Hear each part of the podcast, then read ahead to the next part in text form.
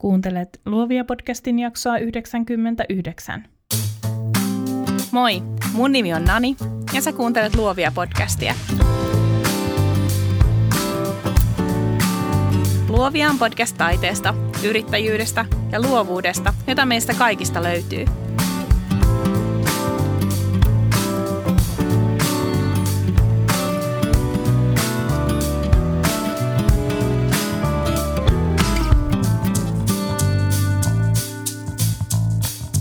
Tämän jakson sinulle tarjoaa Luovia podcastin verkkokauppa. Tuskailetko Instagramin kanssa, onko julkaisujen miettiminen ja työstäminen sulle pakkopullaa? Mitä tarkoittaa se paljon puhuttu strategisuus Instassa? Mun inspiroiva Instagram-verkkokurssi on julkaistu ja mä haluan kutsua sut mukaan. Tällä kurssilla sukelletaan vuorovaikutuksen ja välittämisen maailmaan, viitataan piutpaut täydellisyydelle – kun me kerran tiedetään, että sitä ei ole olemassa, tällä kurssilla etsitään sun oma ääni ja laitetaan se käyttöön. Kurssi sisältää harjoituksia, joilla hahmotat sun yrityksen ydinviestin ja löydät ne teemat, joiden avulla kerrot sun bisneksestä Instagramissa. Sä löydät kurssin tämän jakson jaksomuistiinpanoista tai osoitteesta luovia.teachable.com.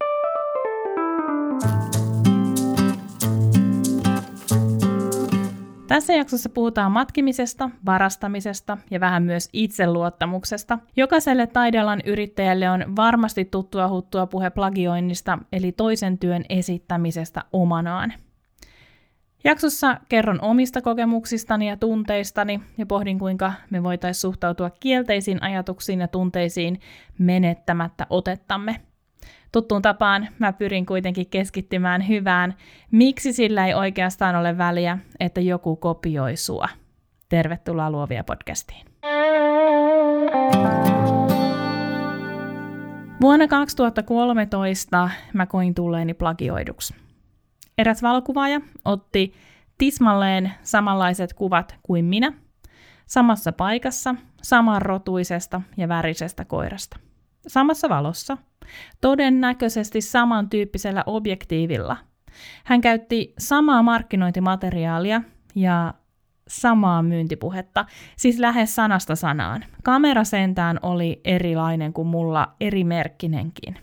Ei siinä mitään, mutta edellisenä vuonna hän oli käynyt mulla kuvauksessa, mutta ei ollut ostanut yhtään mitään. Mä koin tulleeni hyväksi käytetyksi, petetyksi. Mä koin, että mun työ ei ollut minkään arvosta, kun sen voi vaan tosta kopioida ja myydä halvalla eteenpäin. Mutta oli myös kyllästetty akateemisilla viittausmerkinnöillä.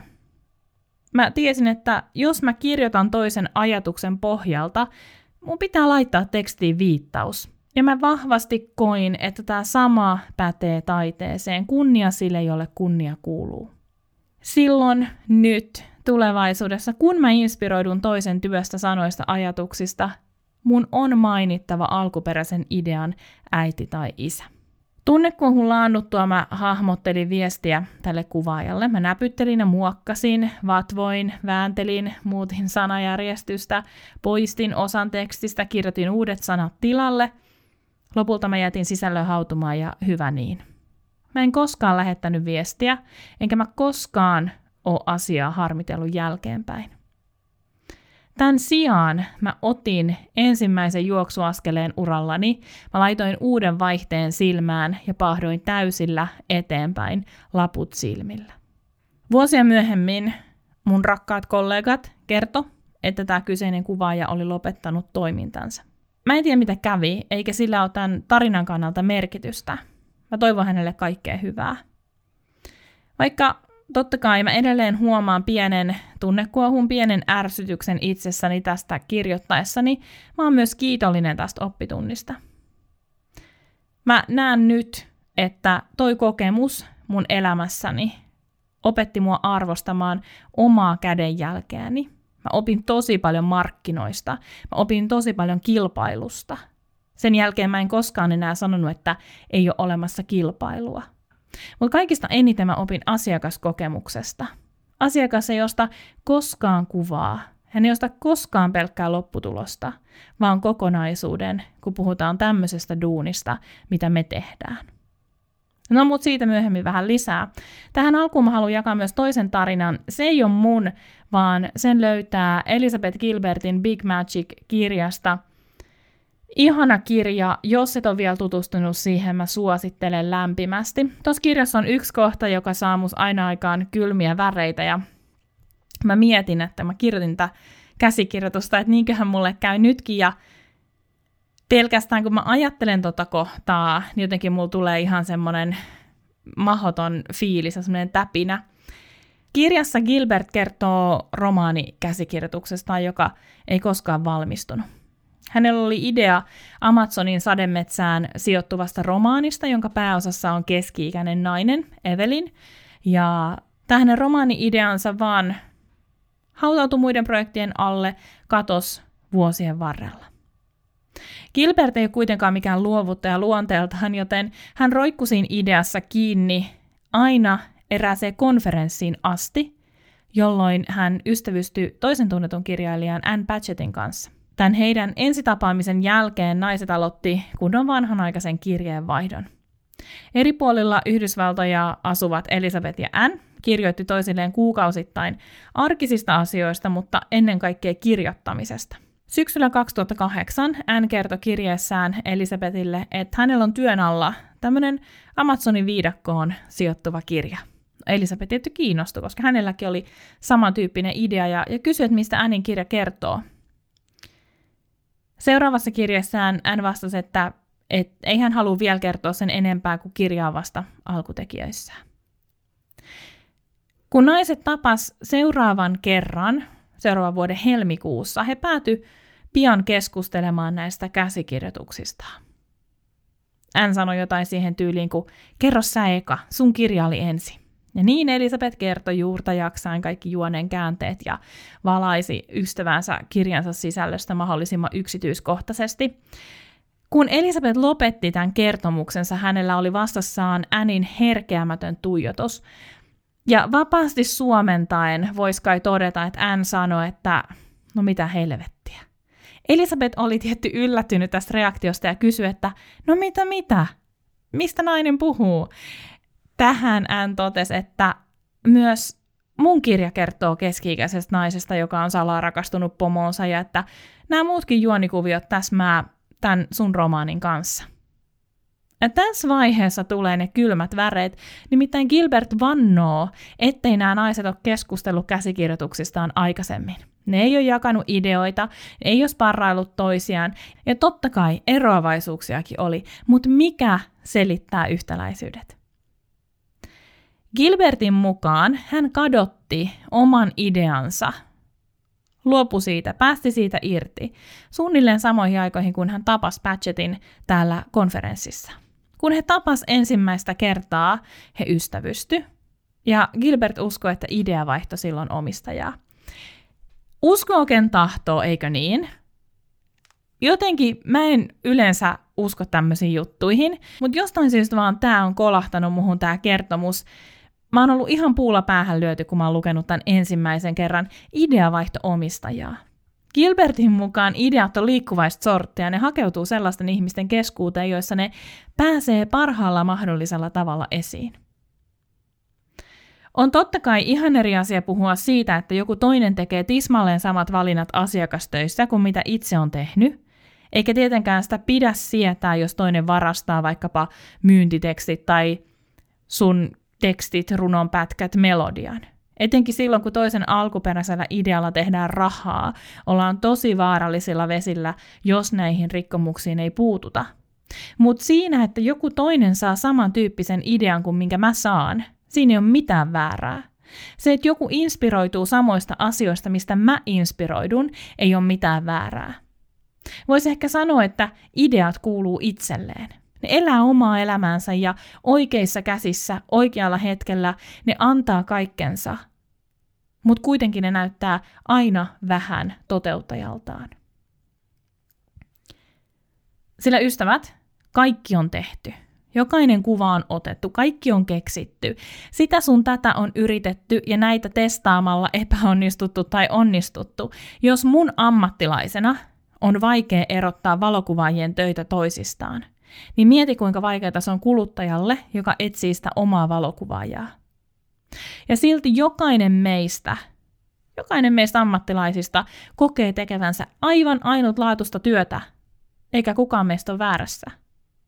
Onhan mä sentään puhaltanut omaan kuvaani, itse ottamaani kuvaan, vähän sieluani, vähän henkeäni, siis omaani, en sun tai jonkun muun.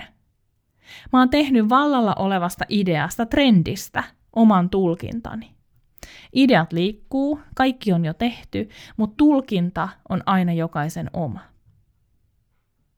Mä haluan nopeasti tuoda tähän plagioinnin periaatteet, koska tämä on kiinnostava aihe, me tiedetään, että kautta taidehistorian ja akateemisen historian plagiarismi on kukoistanut mitä erilaisemmissa muodoissaan. Mähän en ole mikään tekijänoikeuslakimies, joten mä otin ihan rehellisesti Googlen avuksi, että mä saan sellaiset selkeät määritelmät. Mä en paneudu näihin sen enempää. Jokainen meistä tietää, että plagiointiin liittyy kolme miljoonaa nyanssia ja viisi miljoonaa mahdollista keissiä. Jaksomuistinpanoista löydät linkit, joita mä käytin tätä osiota tehdessäni. CIIT, College of Arts and Technology, kuvailee plagiarismia, vai onko se plagiointia? No, plagiarismia tosi yksinkertaisesti. Plagiointia on olemassa siis kahdenlaista. On olemassa taidevarkautta ja sitten olemassa jäljentämistä. Taidevarkaudella tarkoitetaan sitä, jos mä esitän sun maalaaman taulun omanani tai sun ottaman valokuvan omanani tai sun kirjoittaman novellin omanani, eli mä laitan oman nimen alle valmiiseen teokseen. Mutta myös se, jos mä yritän muunnella sun tekemää taulua saadakseni se näyttämään joltakin muulta, on plagiointia. Jäljentämisellä sen sijaan tarkoitetaan sitä, jos sä esimerkiksi maalaat taulun mahdollisimman paljon alkuperäistä mukaille, mutta teet kuitenkin sen alusta asti itse. Myös jäljentämisessä huomioidaan muutokset. Se, että sä lisäät jotain väriä muuten originaalia jäljittelevään kopioon, ei tee taulusta sun omaa. Mielenkiintoisempaa ehkä kun nämä määritelmät on tuolla samassa sivustolla mainitut kolme hyvää vinkkiä plagioinnin välttämiseen. Nämä on meille kaikille tuttuja, mutta mä haluan nostaa ne esiin. Ensimmäinen on alkuperäisen työn käyttäminen inspiraationa. Tämä voisi esimerkiksi tarkoittaa sitä, että mä näen vaikkapa valokuvan vauvasta köllöttelemässä auringonkukkapellossa ja mä haluan ehdottomasti toteuttaa saman idean koiranpennun kanssa. Mä en ehkä lähtisi ollenkaan ottaa haltuun auringonkukkapeltoa, mutta esimerkiksi valkovuokkomeri, voikukat, päivänkakkarapelto voisi toimia mun studiona. Toinen vinkki, jonka CIIT jakaa, on erilaisten ideoiden sekoittaminen. Mä voin hyödyntää vaikkapa viittä erilaista kuvaa, joista jokainen tarjoaa oman mausteensa mun omaan teokseen. Eli mä luon viiden ainutlaatuisen teoksen pohjalta oman työni. Tällöin lopputulos on tietysti aivan uniikki mun oma luomus. Kolmas vinkki on yksinkertaisesti tehdä samantyyppinen työ vaikkapa vauva-auringonkukkapellossa ja kiittää alkuperäistä taiteilijaa ideasta. Mutta tämä vika on jotenkin kökkövaihtoehto, eikö niin?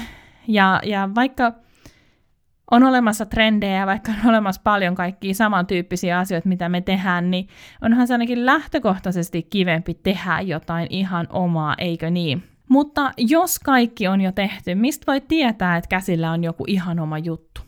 Etenkin kun on selvää, että samalla alalla työskentelevät ihmiset inspiroituu samoista ideoista ja etenkin kun meillä taidealoilla seurataan vahvasti trendejä – enhän mä nyt oikeasti vakavissani väitä, että mä oon keksinyt koiramuotokuvausta uudestaan vaan lanseeraamalla mun brändin uusiksi.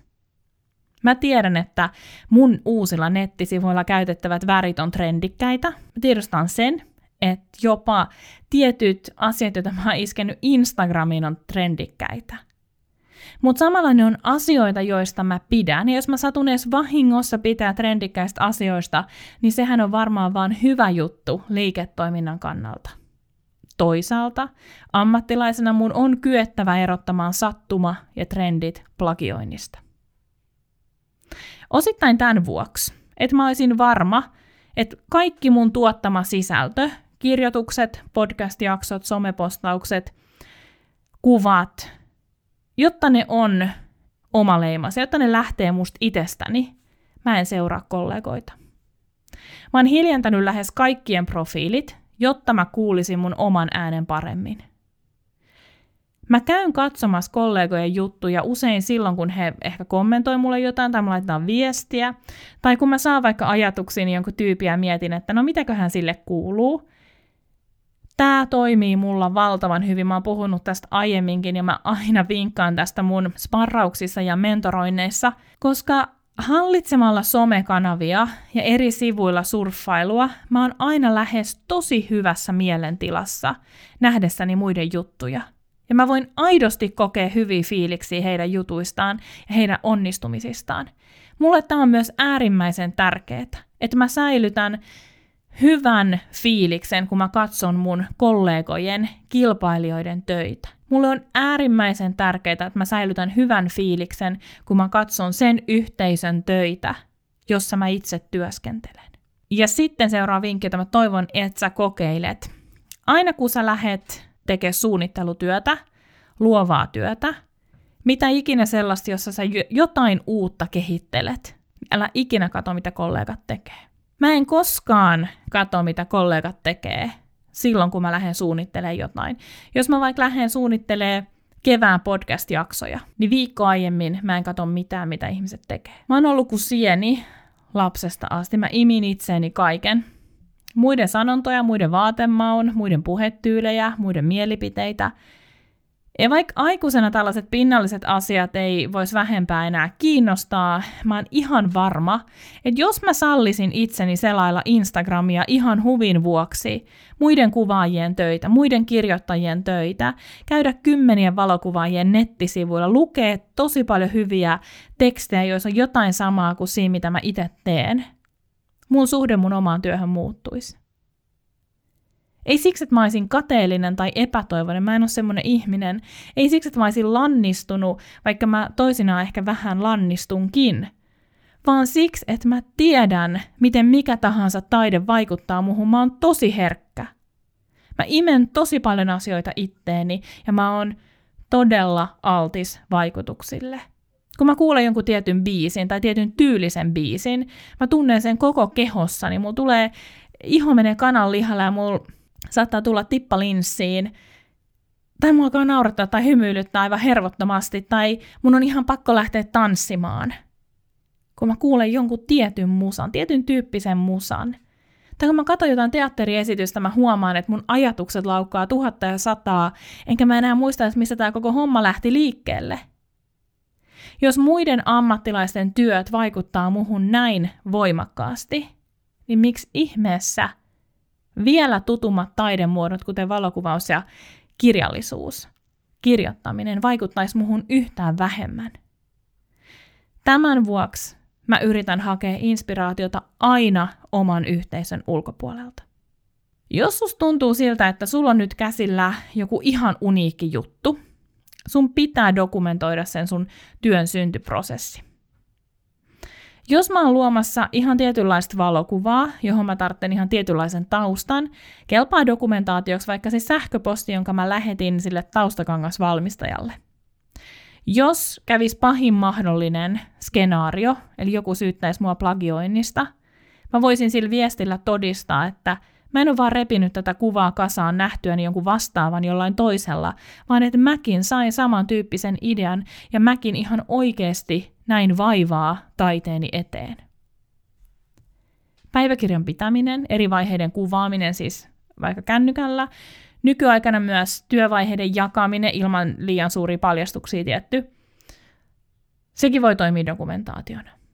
Jaksomuistiinpanoista löydät linkin mielenkiintoiseen Petapikselin juttuun, jossa kerrotaan eräästä valokuvausmaailmaa kohduttaneesta keisistä ja kuinka nimenomaan tällä taideprosessin dokumentaatiolla se tilanne ratkaistiin. Mä muistan tapauksen, mutta mä en tunne sitä tarpeeksi hyvin ollakseni jotain mieltä siitä, millainen tämä päätös mielestäni oli, mutta esimerkin vuoksi mä halusin jonkun konkreettisen keissiesimerkin. Se on ihan selvä juttu, että plagiointisyytökset on äärimmäisiä. Eihän nyt kukaan ihminen lähde sanomaan toiselle, että sä oot kopioinut mua. Se tuntuu musta niin absurdilta. Se, siis se tuntuu tosi absurdilta, ellei sä todella pysty osoittamaan sitä todeksi.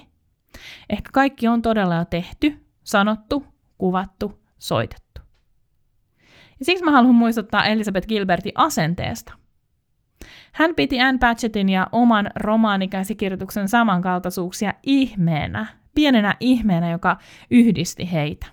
Hän usko, että tämä romaani-idea pääsi paremmin oikeuksiinsa Annin näppäimistöllä.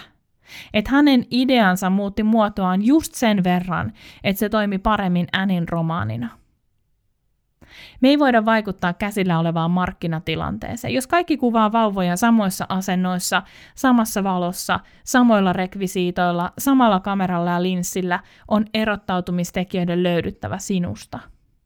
Jos kaikki, ja siis lainausmerkeissä, tämä kaikki, kirjoittaa nyt megapitkiä lauseita ja kuulostaa samoilta puhuessaan arjestaan ja saadessaan sen näyttämään tajanomaisen hienolta, on erottautumistekijöiden löydyttävä sinusta.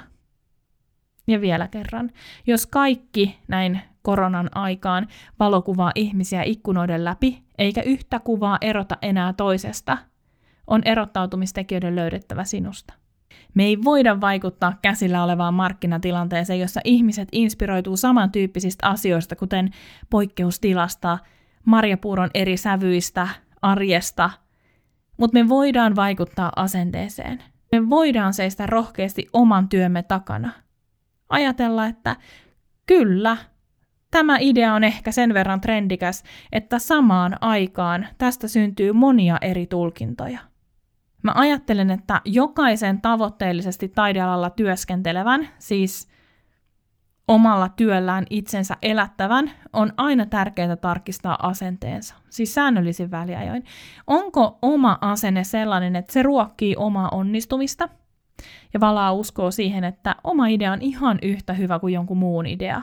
Ja ennen kaikkea, ettei muiden menestys ole pois itseltä. Tämä asennejuttu on sellainen, jota mä mietin usein mun sparrattavien kanssa. Jostain syystä me nähdään itsemme hyvin usein kaupparatsuna, jotka on myymässä jotain tuotetta kolkutellen ihmisten ovia. Mutta mitä enemmän me pystytään siirtämään oma ajatuksemme sieltä lopputuotteesta sinne ideatasolle, luomisprosessiin, siihen syyhyn, miksi me tehdään työtämme, sitä helpompi meidän on nähdä meidän oma työ ainutlaatuisena, meidän sielumme kantavana teoksena.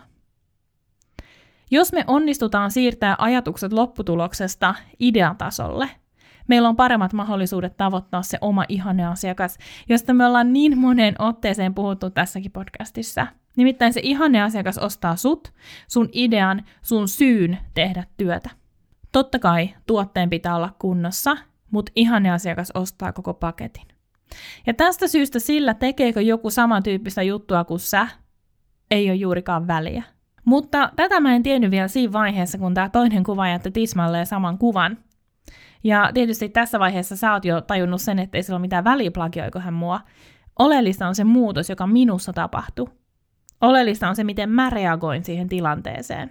Nimittäin mä ymmärsin sen, että vaikka mä voi koskaan olla ihan varma siitä, että mä keksin jotain ihan omaa, uutta, ainutlaatusta tähän maailmaan, mä voin pitää huolen siitä, että se mitä mä teen näyttää multa – se tulkinta, jonka mä jostain ideasta ajatuksesta teen, siinä on jotain perustavanlaatuisesti minua. Mikäli sä et ole vielä määritellyt sun ihane asiakasta, jos sä oot vähän ahistunut siitä, että markkinoilla on monta vastaavaa palveluntarjoajaa kuten sinä, tai jos sulla on toisenaan sellainen fiilis, että sä hukut ihan vääränlaisiin töihin, mieti, kenen kanssa sä oikeasti haluat työskennellä, kuka on sulle se unelmien asiakas, millä sanoilla hän ottaa suhun yhteyttä, mitkä asiat teitä yhdistää – mitä sä haluat, että hän huomioi sun työssä? Tämän tyyppisillä harjoituksilla hahmottaa myös tosi hyvin sitä omaa tekemistä tarkemmin. Vaikka saisit taidemaalari, valokuvaaja, videokuvaaja, keramiikkataiteilija, tatuoija tai muu visuaalisia palveluita tuottava taideala yrittäjä, on tosi tärkeää, että sä osaat puhua omasta työstäsi. Että sä osaat ihan konkreettisesti sanottaa, kirjoittaa siitä, mistä sun työssä on kysymys. Sä osaat kertoa, miksi sä teet sitä, mitä sä teet, kenelle sä teet sitä, miten sä teet sitä. Mikä sun työssä on syvintä sinua ja mikä tekee sun tyylistä just sun tyylin. Mitkä asiat toistuu kerrasta toiseen? Mikä on sulle tyypillistä? Mitä ilman sun käsistä ei lähde ainuttakaan työtä? Ollaanko me nyt päätymässä siihen lopputulokseen, että laput silmille ja karkuun? No totta hemmetissä ollaan. Tosi monet ihmiset tekee todella samantyyppisiä asiakastöitä, mitä mä teen, ja sitä kutsutaan kilpailuksi.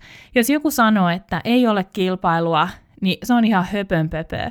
Se, että on kilpailua, se ei tarkoita sitä, että se on veristä kilpailua, tai että me emme voi tykätä toisistamme, pitää toisistamme, arvostaa toisiamme, ei missään nimessä. Mä veikkaan, että sun kohdalla tilanne ei voi olla radikaalisti toinen, jos sä oot riippuvainen asiakkaista. Mä en ole keksinyt omaa työtäni, mä vaan teen omaa työtäni.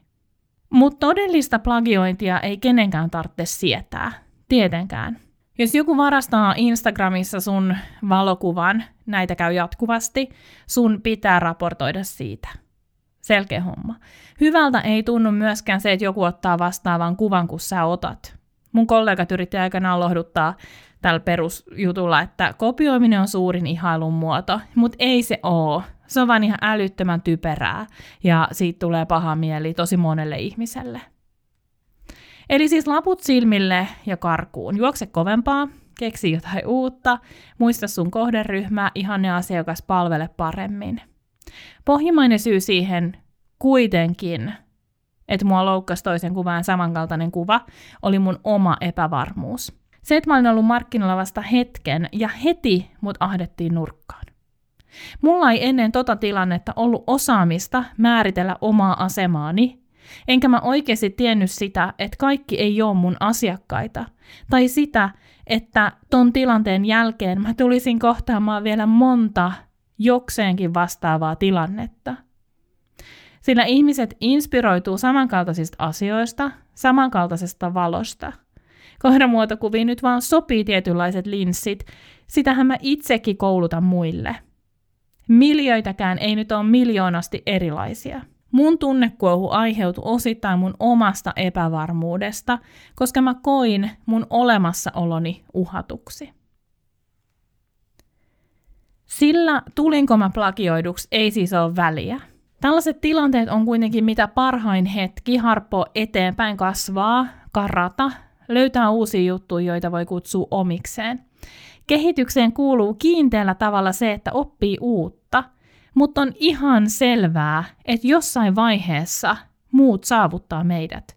Mä oon todennäköisesti viimeisen kymmenen vuoden aikana saavuttanut teknisesti, taiteellisesti, kasvaessani monta semmoista kuvaajaa, joita mä ihailin.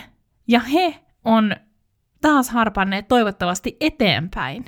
Jos me halutaan tulla huomatuksi, tarjoilla jotain ihan omaa, meidän on uskallettava päästää irti totutuista tavoista ja ottaa niitä kasvun askeleita eteenpäin.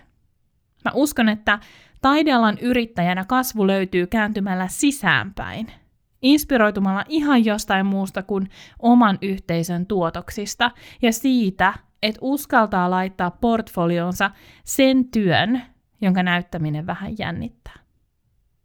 Kiitos, että sä kuuntelit tämän Luovia podcastin jakson, joka oli muuten numero 99. Ensi viikolla tulee eetteriin siis sadannes jakso. Aika huudi homma. Jos sä pidät kuulemastasi, ota meidät seurantaan Instagramissa at Luovia podcast ja tuu myös mukaan meidän Facebook-ryhmään Luovia podcast jälkihöyryt. Ja hei, sit mulla olisi yksi pyyntö sulle. Jos sä et ole vielä koskaan laittanut mulle viestiä Instagramissa tai sähköpostilla, niin voisitko tehdä sen? Mä nimittäin hyvin mielelläni vaihtaisin kuulumisia sun kanssa. Vaihdetaan vaikka nopeat heipat. Mutta siihen asti voi hyvin, kaikkea hyvää, jatketaan luomista.